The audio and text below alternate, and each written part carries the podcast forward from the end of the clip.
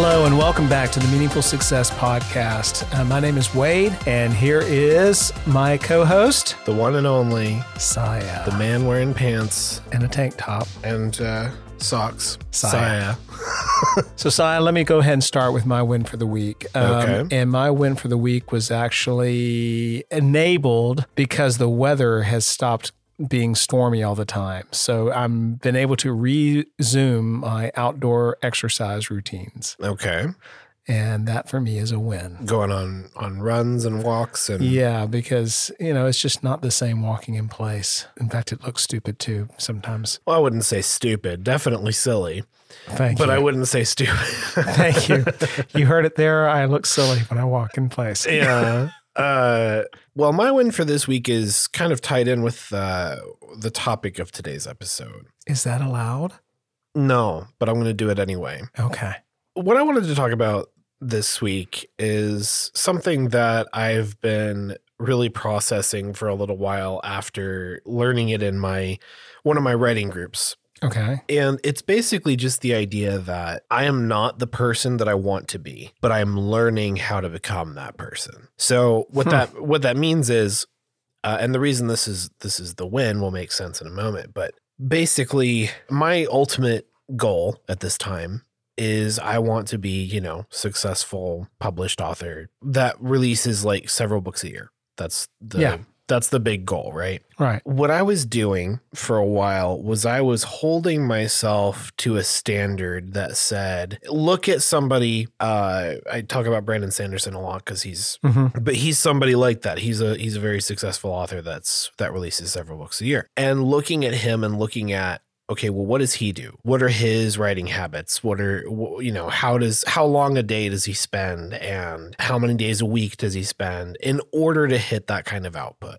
Right.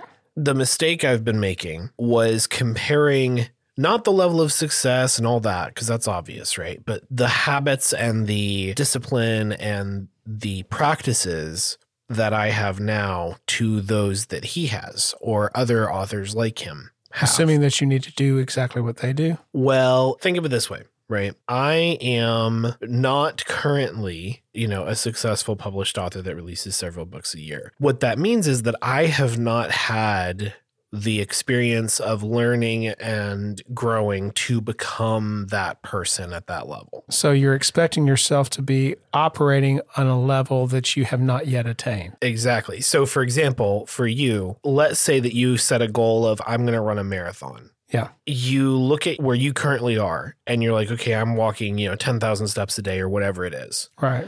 And comparing that to someone who does run multiple marathons a year. And, so they're running eight miles several times a week and all that kind of stuff. and comparing yourself not just to their level of success, but comparing yourself to their practices, their disciplines, Mm. Um, and the the reality is that person got where they are, who's running marathons, or that author like Brandon Sanderson got where he is over the course of many years. yes.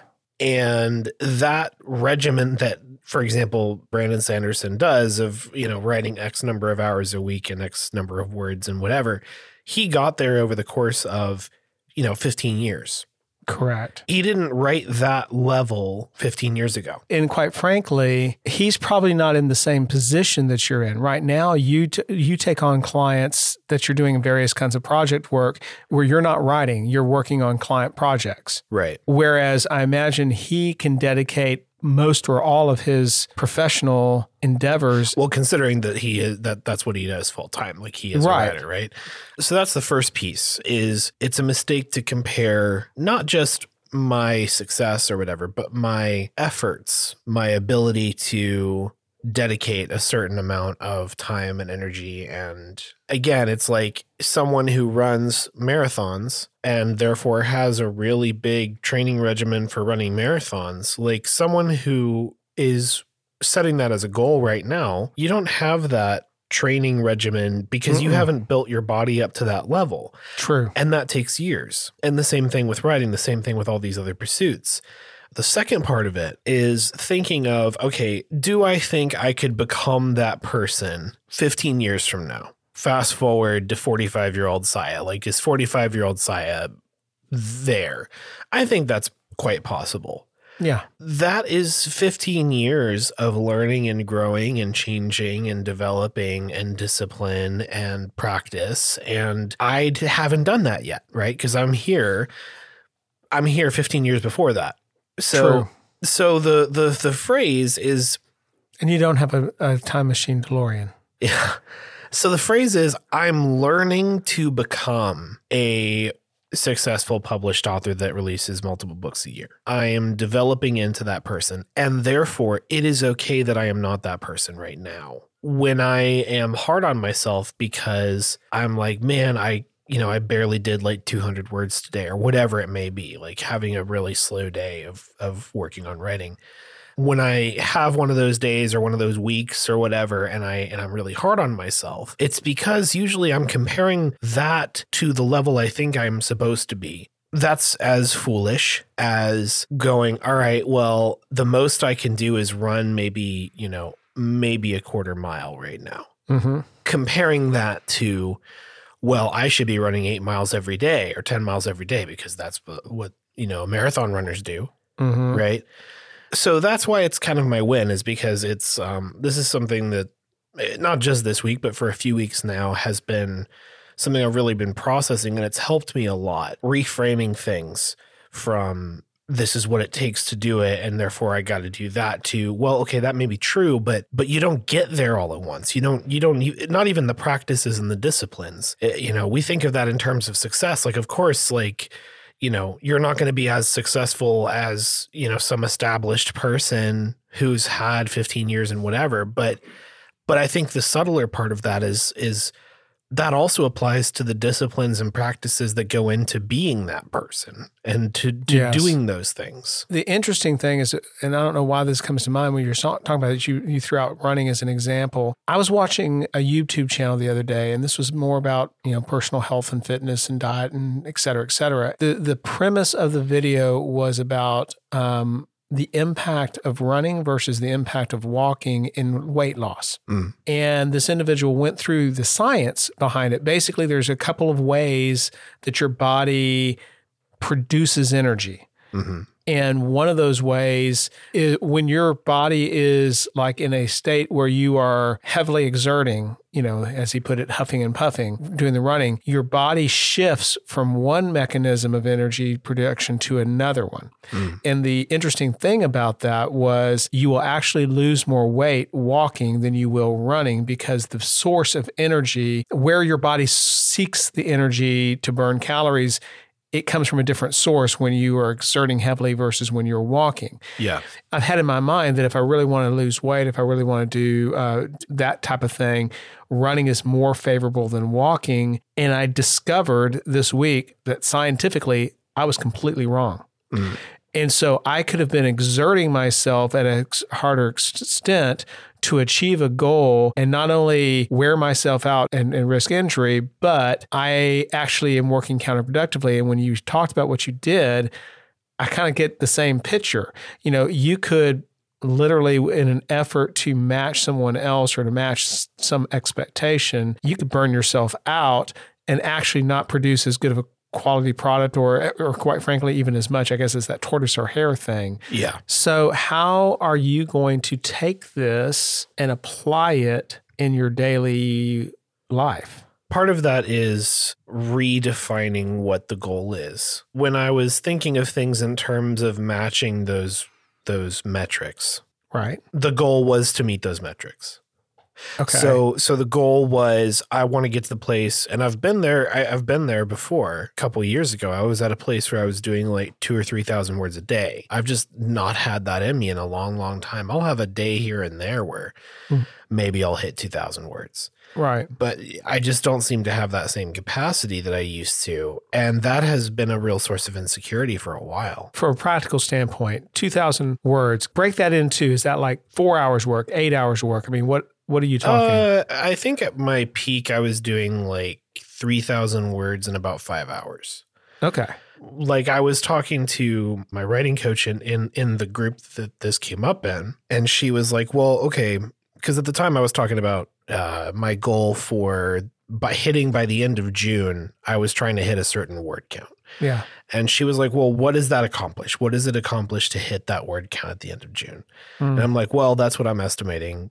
Uh, you know, it is to finish the the first draft of this book. And she said, Well, then then it sounds like your goal is not to hit this many words. The goal is to finish the first draft of the book. So what if Mm. you just switch the goal and Mm. instead of thinking it as, okay, well, I got to hit this many words, just think of it as, okay, I'm trying to finish the first draft of this book by the end of June Yes. which is kind of the same thing but what that does is removing the the specific word count aspect of that it allows me to work on what needs to get done each day instead of agonizing about it being too little Well, it sounds like it would help you put your focus on the plot, the story, and kind of working out those kinks in your mind rather than putting your mind and energy towards how many words can I.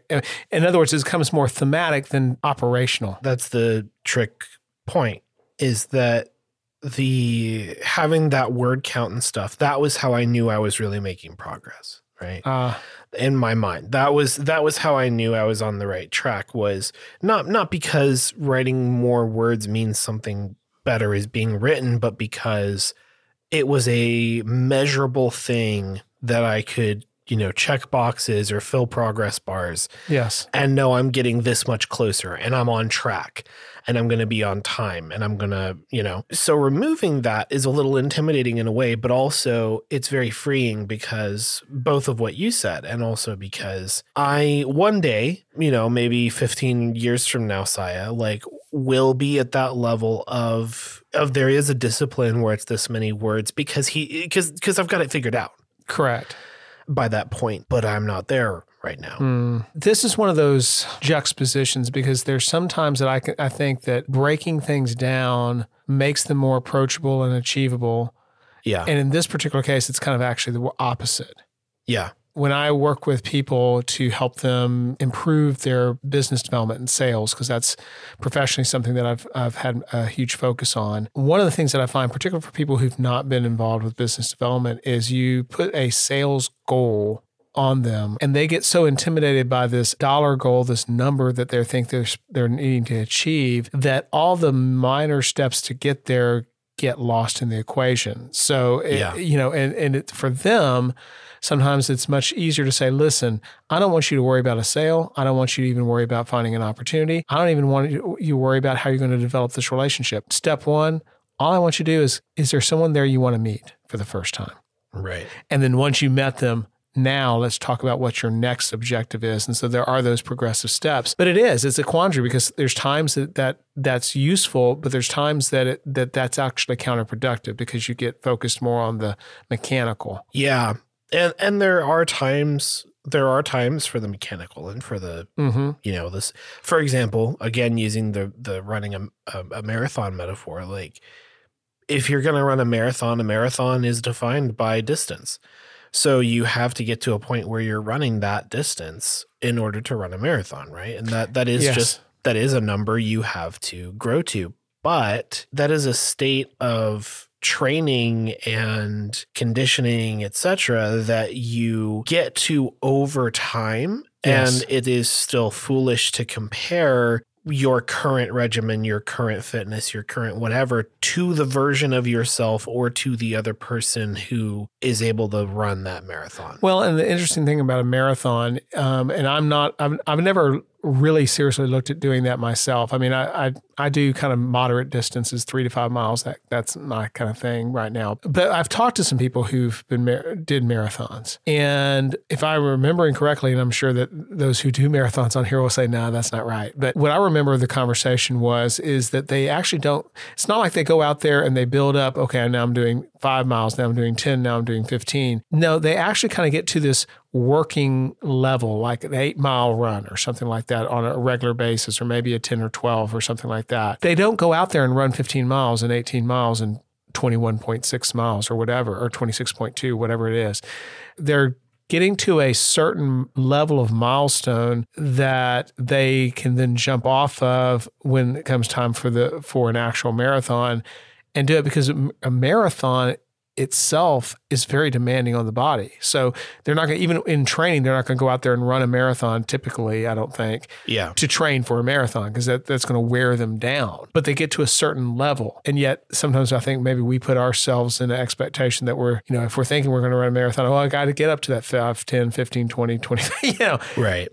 basis. And, and, I I mean, again, somebody who's run marathons, feel free to call in and tell us uh, how it actually works. But that's at least what I understand. Yeah. So this is interesting. Um, when you think about how that applies to other aspects of your life outside of writing, is there an implication there as well? Well, yeah. I mean, I know that, you know, marathons, that's already kind of in the realm of fitness, but that's another area I've thought about this a lot is, you know, at the beginning of the year, I set a goal of working out 200 times within 2023. Really, the goal is to become a person who, you know, works out pretty much every day. Like Mm. that's In some way. in some way, right? And like d- d- has like an actual routine of going to the gym or whatever it may be, like you know, four or five days a week. Kind Yeah. of thing. like that's that's the that's the ultimate goal, right? But I am not there, not at all right now. Reframing and going, okay, I am learning to become a person who works out every day. I'm learning to become Yes. a person who is a successful published author that releases three books a year, right? Like framing it that way, it isn't a like a get out of jail free, like Sure. letting yourself off the hook. It, what it does is it's more like, okay, you know, I it's okay that that that I'm not at that level yet. I'm learning to become that person. What would a person who works out every day do today? Mm, And can I do that today? right. And if I can't, well, that's okay because I'm not that person yet. I'm learning to become them. hmm But if I can, then well, I'm learning to become that person, so I'm going to do it, right? Yeah. So it's it's um I don't know, it's it's a it's a kind of a subtle thing a little bit, but it's it's been really really helpful. That's helpful. That's good. That's good. So So, uh, with that, uh, as we kind of think about uh, this past week, what was Siah's weekly favorite? Oh, it's the weekly favorite. sometimes the favorite is harder to figure out than the win. True. Because I think you, I think there's like this pressure of like, oh, well, I watched a, I watched a movie, but I always talk about a movie, like Yeah. wanting it to be something novel or whatever, and maybe that's something to let go of and not worry about as much.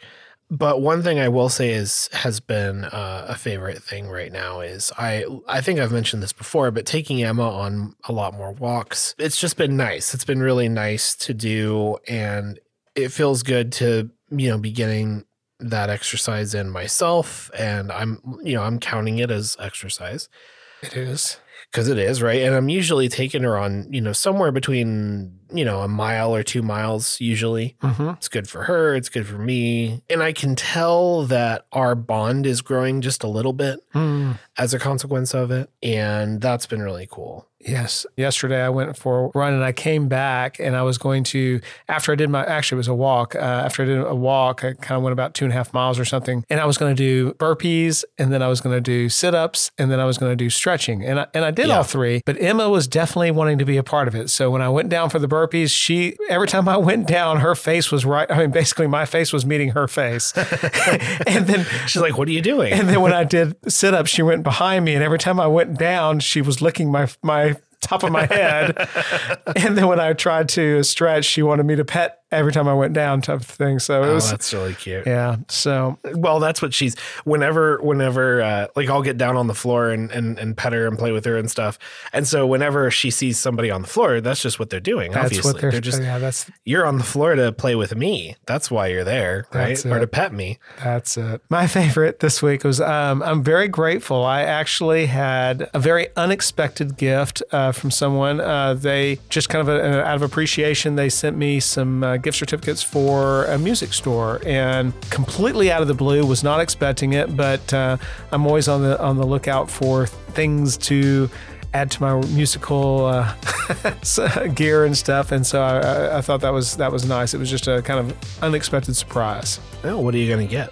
Haven't decided yet. Yeah. Well, thank you for listening, everybody. Yeah. I would just encourage you to think about, you know, if you've got those goals that you've, you're setting for yourself, and if you're maybe you're in the same boat that I I have often been, of comparing yourself in your practices, your disciplines, your capacity to somebody else. Try reframing it. Try reframing it as, okay, I'm I'm learning to become a person who does whatever it is you want to do, and just see if that helps you. I know it's helped me a lot Wisdom from Siah. the the rarest and most valuable of wisdoms. Until next week, everybody. Tell a friend. Have a great week. This violet sky. I The Meaningful Success Podcast is myself, Siah, and my father, Wade Clark.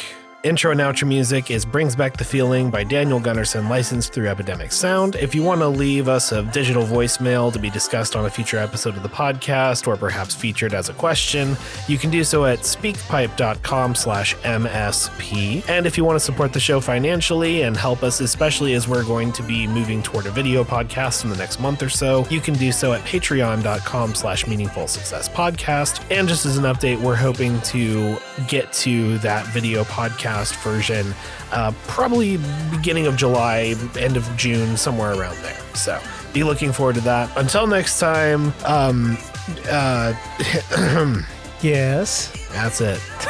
All right. That's all you get. See ya.